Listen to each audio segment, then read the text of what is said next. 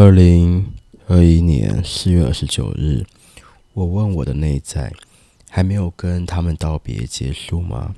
内在说，开始与结束都是一样的。我说，我懂了。我刚才想要打脸他，甚至想传录音给这些人听，打脸他会被讨厌或者被仰慕。但我发现。我想打脸他这件事情，其实我还是有想要帮助他的心。内在说，帮助人对你来说是很自然的事，但以宏观来说，你其实看得见这些人后续的剧本，你知道他们的未来，也就是短暂的今生。我说，嗯，今生没救了，即便再怎么提升，都无法完成觉醒。他们如果要觉醒，只能用死藤水这种强硬的方式，强制进入内在的执念。但以整个灵魂剧本来看，无法超越维度，几世之后还是会回归原原样。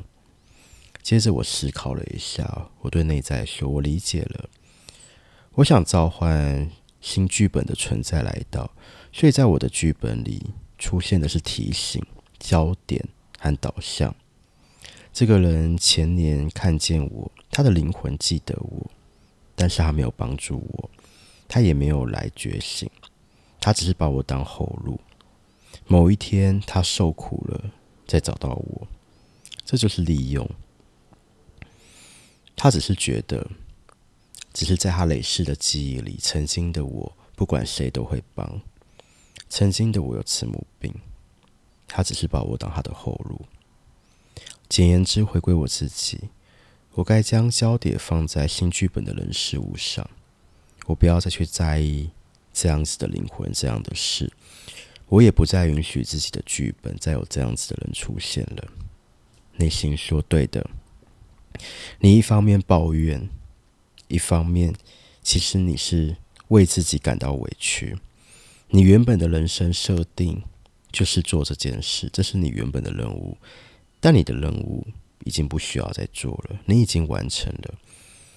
对的，这些都是你长期的习惯。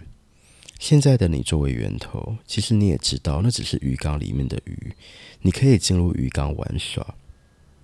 但是刚才有稍微的厌恶感，你得知道，如果你选择进入鱼缸里面玩耍，即便是只有零点一分的厌恶感都不能有。那都代表你让自己进入鱼缸内跟他们演戏了。